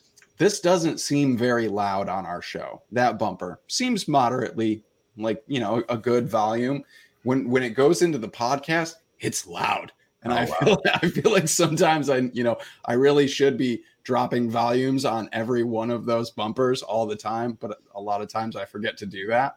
And so I want to apologize for podcast listeners out there who hear that bumper and have like PTSD from their damaged eardrums when they hear it. But uh, I don't know. I'll get a version of it that I'll start. We'll start putting it. Maybe we can drop the volume on or something like that. But anyways, that was just my my sympathies to podcast users, real quick. Post bumper, Alex. What do we have going on this week? What do we need to keep our eyes and ears on? You said we've got a, you know, kind of some some recaps and, and a few uh, little heads up things to to put out into the universe today. Yeah, I'll start with relatively new uh, in Oregon. Um, this is uh, Washington County, Oregon. And just to kind of set the table here, we don't have anything really extensive about this going on because this is a ballot initiative. Uh, and that's incredibly difficult for an organization like ours to, to get involved in. Uh, it's very expensive, and you know we're not capable of raising millions of dollars to run a campaign against a ballot question. Um, I think you know the Reynolds put up ten million dollars to do uh, the ballot initiative in California, um, and so I know that this is a local thing. Everybody go buy merch right now. we, Uh, we just you need to raise merch. the equipment. We, you know, we need to raise a million dollars. I don't know. We're talking about into OnlyFans in the chat, so I don't. But I don't know if we're going to go there. Yeah, so no, we're not. Um, but just to, to do this really quickly, um, uh, this is a, a referendum to overturn Ordinance 878. So this would repeal the flavor ban in Washington County, Oregon. Uh, the election is coming up. You got a month to start spreading the word among your friends and neighbors and urge them to vote yes on this referendum. Uh, this would overturn the flavor ban. There's a lot in this thing. Uh, I haven't really done a, a huge deep dive on, you know, all of the history and, and, and who's behind, you know, the ordinance and, and who's involved in, in getting the ballot initiative uh, on the ballot. But suffice it to say, there is one and you should support it. Um, but this actually goes pretty far and repeals a lot of other tobacco regulations. Um, you know, perhaps if the people who promoted this ordinance had had a little bit more foresight, they wouldn't have lumped all of this stuff together uh, because obviously smoke free products and combustible products are two completely different things. Uh, but uh, they did, they threw everything in the kitchen sink, the baby, and the bathwater. Uh, and so now people in Washington County, Oregon are stuck with trying to repeal the whole mess, um, which is likely something to stand in the way of other support for this. Uh, you may have a lot of folks out there who see vaping and support it and want to repeal this, but also have you know legacy opinions about tobacco. Um, again, all of that to say, if you are in Washington County, Oregon, promoting this is probably going to fall on your shoulders. Um, and we're even debating when you get into elections, it's a it's a different kind of paperwork and compliance. Uh, and so this may not be something that we can get engaged in. But if we are in a position where we can put up materials and, and things that you can print out and take around to vape shops or tobacco shops uh, and encourage people to support the, the, the referendum here, um, then we'll do it. But for now, it's just an announcement on our website, and everybody in Washington County should be aware of it. Um, and uh, and yeah, that's that. You got a month. So um, Washington County, Oregon. We'll get back to the big clicky map here. Um, a Hawaii. good clicky map. Yeah, love a good. Sorry, I just get really excited about clicky maps. Carry on. I, appreciate your enthusiasm. Um, it's it's it's helping to supplement my lack of enthusiasm. I'm Um, here for you. I just want you to know that I'm here. For you. Thank you. Um, so HB 1570, I can't remember if we had these details last week, um, but this is now moving to a conference committee. This is, uh, as far as I understand it, kind of the last step. I don't think that this needs to be voted on by a full chamber. Uh, the conference committees are made up of representatives from both the Senate and the House. Uh, and so they will ultimately decide the fate of this bill, which is a flavor ban. Um, and uh, we are expecting a decision on this coming up here in a week or so. Uh, so it's the week of the 25th, which is another week and a couple days away. Um, no, no hard and solid date there. Um, but uh, if you are in Hawaii, continue making contact with your lawmakers uh, and urge them to oppose this. Uh, this this week is your last week, really, to get your voices heard. Um, so please take advantage of our engagement. Um, you can also use the site to look up. You can look up. It's on the call to action page. Uh, look up your lawmakers and give them a phone call. your voice absolutely matters. Um, so that is Hawaii HB 1570. Now, on Um, that, Alex, really quick, um, I know Hawaii has been kind of an annual thing of trying to ban flavors, so some people might be a little jaded. Is this progressed a little further than those past ones that people need to take this seriously? always not- take it seriously. Oh, yeah, always take- but I'm just saying. seriously. There's there's no there's no distinction between how far it makes it in the process. Um, as you noted, this is this is an annual attempt. We see that in New York. Uh, you know, the New York flavor ban, for example, was something that had been brought up years and years and years, and then suddenly, uh, of course, the anti-vaping activists used uh, COVID-19 and the EVALI to convince lawmakers in Albany that that they needed to pass this flavor ban in order to protect kids. And of course, all the data has come out since, clearly making it making it clear that vaping had nothing to do with either of these things. Um, so yeah, it's it's just always a threat. Always treat it the same way. It's it's a it's a rattlesnake. You know, just just deal with it like that. Um, and I don't know. I don't exactly know that this has gotten farther uh, further in the process than any other proposals. Hawaii is a mess every year. There are just tons of committees. They're made up of like three people, uh, and and it tends to bounce around between all of these committees. So it's really easy to lose track of bills, uh, and that's probably why I don't have a good read on you know whether this has made it further than any others. Um, it feels like this has made it further than any other flavor ban, um, making it all the way to conference committee. Um, so yeah, we're treating this as you know it's still it's still kind of probable that that this gets through. Um, so absolutely take advantage of what we've got up. Um, There you go, people. same thing in in in Colorado uh, as far as progress. Um, uh, well, sort of. It's not going to a conference committee. Uh, it is going to appropriations. Uh, and so, uh, if you are in Colorado, absolutely continue making contact with lawmakers. Uh, and I don't know if I have this set up to go to the. I, I, may have. I've been trying to be better about making sure that this goes to some sort of committee staff. Uh, and so um, keep keep taking advantage of our call to action in Colorado and get those emails in to your folks. Um, I believe that is it. I I, uh, I mentioned San Diego. We Yeah, don't have an engagement up for this just yet, um, and I will probably put that out this week. Um, but the the and it, it, I I can guarantee you, there's someone in California probably shaking their head and saying it's too late. Uh, but this is going to consideration by the full council. All of the public comment, uh, public hearing stuff has happened. So this is sort of a last ditch effort to get the rest of the council to reject a flavor ban. Uh, but it's incredibly difficult because San Diego County, I believe, has already adopted a flavor ban, and of course, all the you know California and Massachusetts are kind of the same animal um, for some weird reason.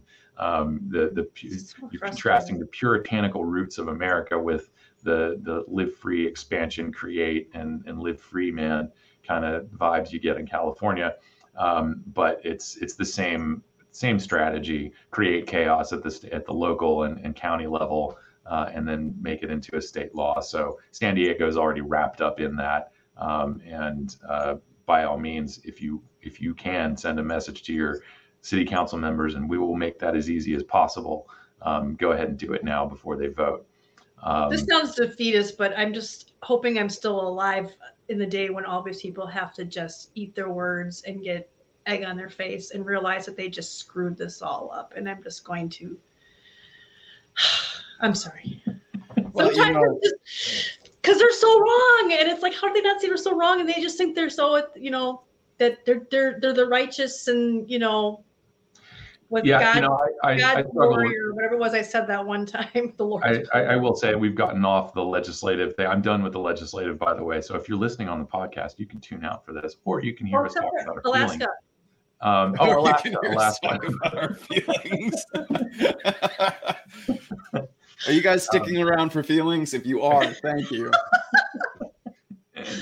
Maybe your podcast people like me too. I don't know. Maybe they're thinking no, the same thing and they're just like, yeah, Kristen, I was thinking the same thing, but I can't talk to the podcast. So thanks for speaking for me. Um, you can absolutely leave comments on the podcast, though, if you're you go. interested. You can Alaska. I, I, think you picked this up in a news feed this week, Kristen. Yeah, um, that Alaska is still looking at SB 45. Uh, there, I, I, went and checked it. Um, the only update from this week was that it's it's sort of coming out of the Senate Finance Committee and it's awaiting the next committee assignment. Um, so nothing that's going to be narrowly focused on a committee just yet as far as our engagement goes. Uh, but certainly, if you are in Alaska, continue sending messages, continue making phone calls, continuing urging opposition to this uh, bill, which is a 75 whole 75% wholesale tax on the products. And I think um, I, am not sure if there were also restrictions on um, uh, shipping uh, Alaska and Hawaii are the two states that aren't directly affected by the PACT Act. Uh, and so there you can still do shipping intrastate uh, in those places. And I think both states are looking at updating their code to prohibit. Um, I, I, didn't even use my, my visual aid. Um, looking at, at, stuff to update their their prohibitions or, or regulations on shipping. Um, but right now, I think both of them have uh, in, in, statute essentially using a third party uh, database to verify the purchaser's age and, and identity and all that stuff. So, um, but yeah, pay attention to Alaska. Things uh, are still moving there. And and then now back to the feelings. now I'm done. I already expressed my feelings. I'm done. What now. I, I, what you were saying, Kristen, I, I struggle with that too because I don't like to be a vengeful or revengeful or vindictive person. Uh, to me, that that sort of fits in with the uh, sort of punishment-based policy that we're all fighting against, and right. it is. I think it's a very human desire to see to see justice done by way of punishment. And I, there was some some thoughtful dialogue on Twitter this week about um, you know people confuse punish punishment with justice. Um, and and I, I I think I have to do a lot of work, you know, measuring my thoughts and feelings about this. Yeah, I absolutely want people's feet held to the fire, which is why I asked the, you know, what did they know and when did they know it question about smokeless tobacco. Right. Uh, and, and, it is. It was, you know, in the 80s, they had this information in front of them, and they chose to, to distort, uh, you know, what the what the public was was receiving in terms of information. Uh, and and it's I think it's absolutely important that that there is accountability here. Uh, and and I but I don't want people. I, I don't think it's productive to advocate for people to have their lives and careers ruined. I just want them to adhere to the, the scientific principles of. I don't care you know, if I just get an apology. I, I I don't even it, it, to me it doesn't even matter if I get an apology. I just want people to you know, just just get comfortable with the fact that we all make mistakes. We do things for weird reasons, but as soon as we understand that we've done something wrong, and this is something that CASAA is going to be held to as well. If we get five, ten years down the line, we find out that vaping is causing some horrible disease that we didn't we didn't see. We didn't see coming. It's not it's not showing up in the data by the way. It's not it's not there in the science. So we really don't have any reason to believe that vaping is going to cause these things. But if it turns out it does, we're on the hook. We're going to have to come out and say, we are now wrong and have to change our messaging and change our mission. I mean, that's just that's that's the responsible thing to do. And I think it's fair to expect that of these other organizations of people who are researching this stuff and not telling the whole story about tobacco and nicotine and, and how we can be doing different things to more productively change people's lives, help people change their lives, um, and and that's what I expect from these folks. I I don't need them. I don't need heads on pikes and you know. No, I don't. And I'm generally, if you ask my husband, I am generally not a person who holds grudges. He is yeah. for sure, but I'm definitely I don't I don't he for sure.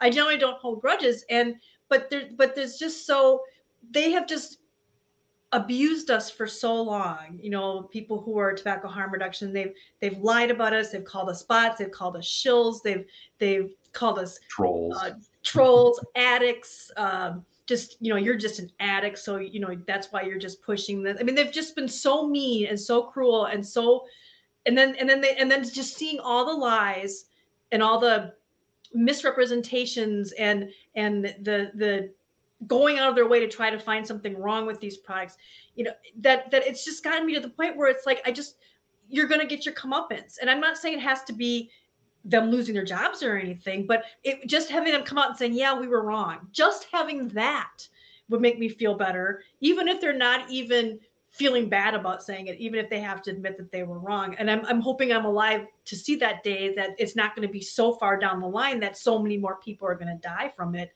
before then, you know, and that's, that's what really concerns me. But, um, yeah, I mean, I don't really, I don't really hold a grudge or anything. But by the same token, we might have. You said we might have. that's what I was going to say is that we might have our comeuppance or whatever. But by uh, along the same lines, we've always held that if we found something out, that it's our duty that we mm-hmm. would let people know that we're not going to hide that. So if we find out that you know diacetyl or some kind of cinnamon was another one, you know, or batteries are exploding or anything. We've tried to make sure we let our membership know about this stuff and let anybody know about this and put it out. So I feel like we've been responsible. So the chances of us later on down the line, yeah, if something comes out with, you know, that's it's causing a cancer or something, I don't think it's so much on us because we've never said this is 100% safe. You should have no right. worries you know we've never said that. We've never misrepresented it that way. And we've always had it in our um, kind of our ethics that we're not going to hide stuff if it comes up because we're trying to be the truth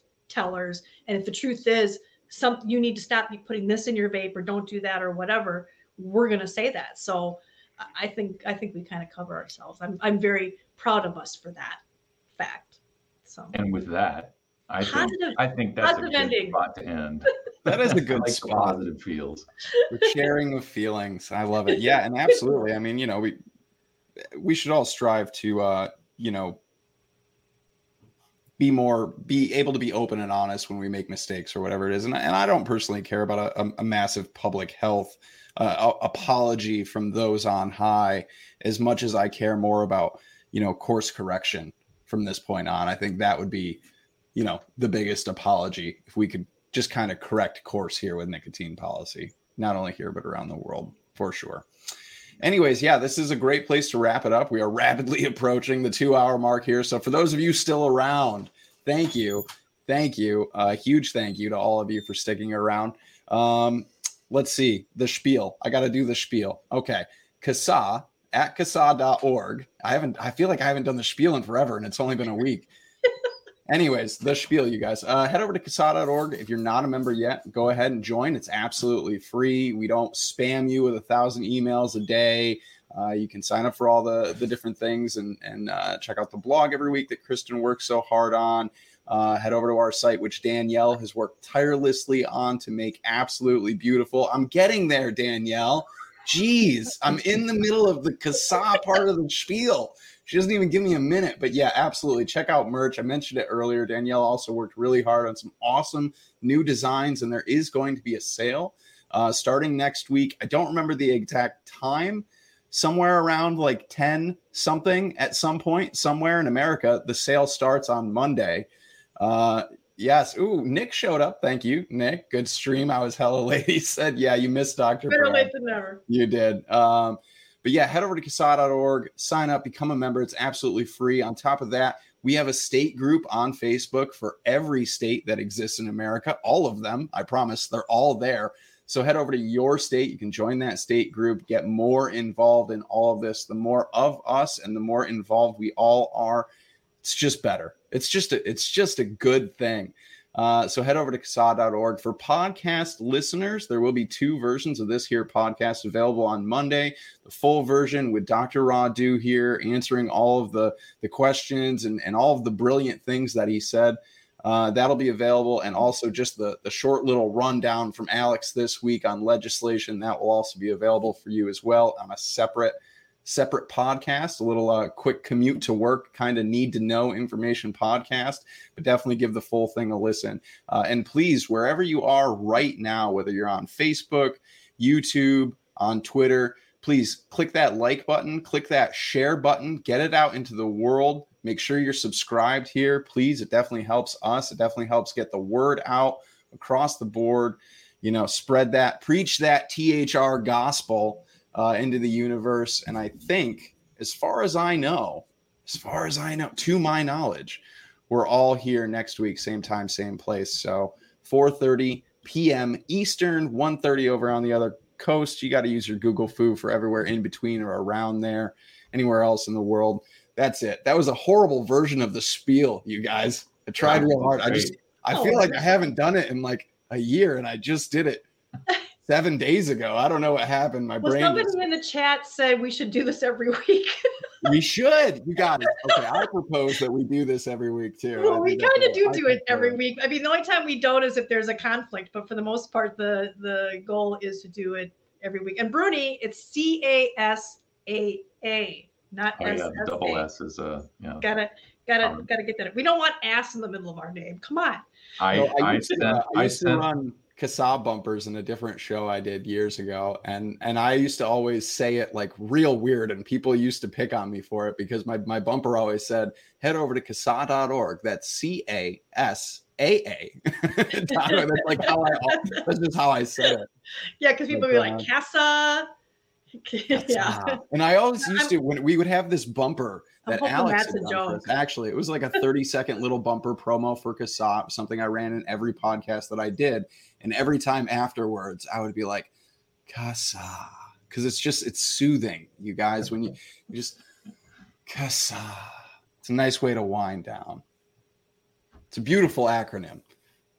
Until, somebody's like, "Hey, what's CASAA stand for?" and you're like, "Consumer Advocates for Smoke Free Alternatives Association." Rolls right off the tongue, you know. Bernie's Bernie's apologizing. That's okay. It's not like we've never seen that happen before. yeah, I, I was gonna say for year for like a year or so when I would see things and want to send myself an email with a link, I was sending it to the wrong Oh no. to, to a Clark at cassa dot org. Oh which no. is nobody. Or, but it, it didn't get bounced back to me. So maybe there's an Alex out there who's getting all kinds of tobacco stuff. It's like, We're just like, wow, this is really useful stuff. Uh, anyways, that's going to do it for us this week, you guys. Thank you so much for being here. Thanks for tuning in. Thanks you to everybody who is here every week. You guys are Guys rock. incredible. We'll be back next week. We're definitely going to do this every week. I think that's a fantastic We're idea. We will. All right, All right. everybody. Be excellent to each other. Stay safe out there. Take care. We'll see you next time.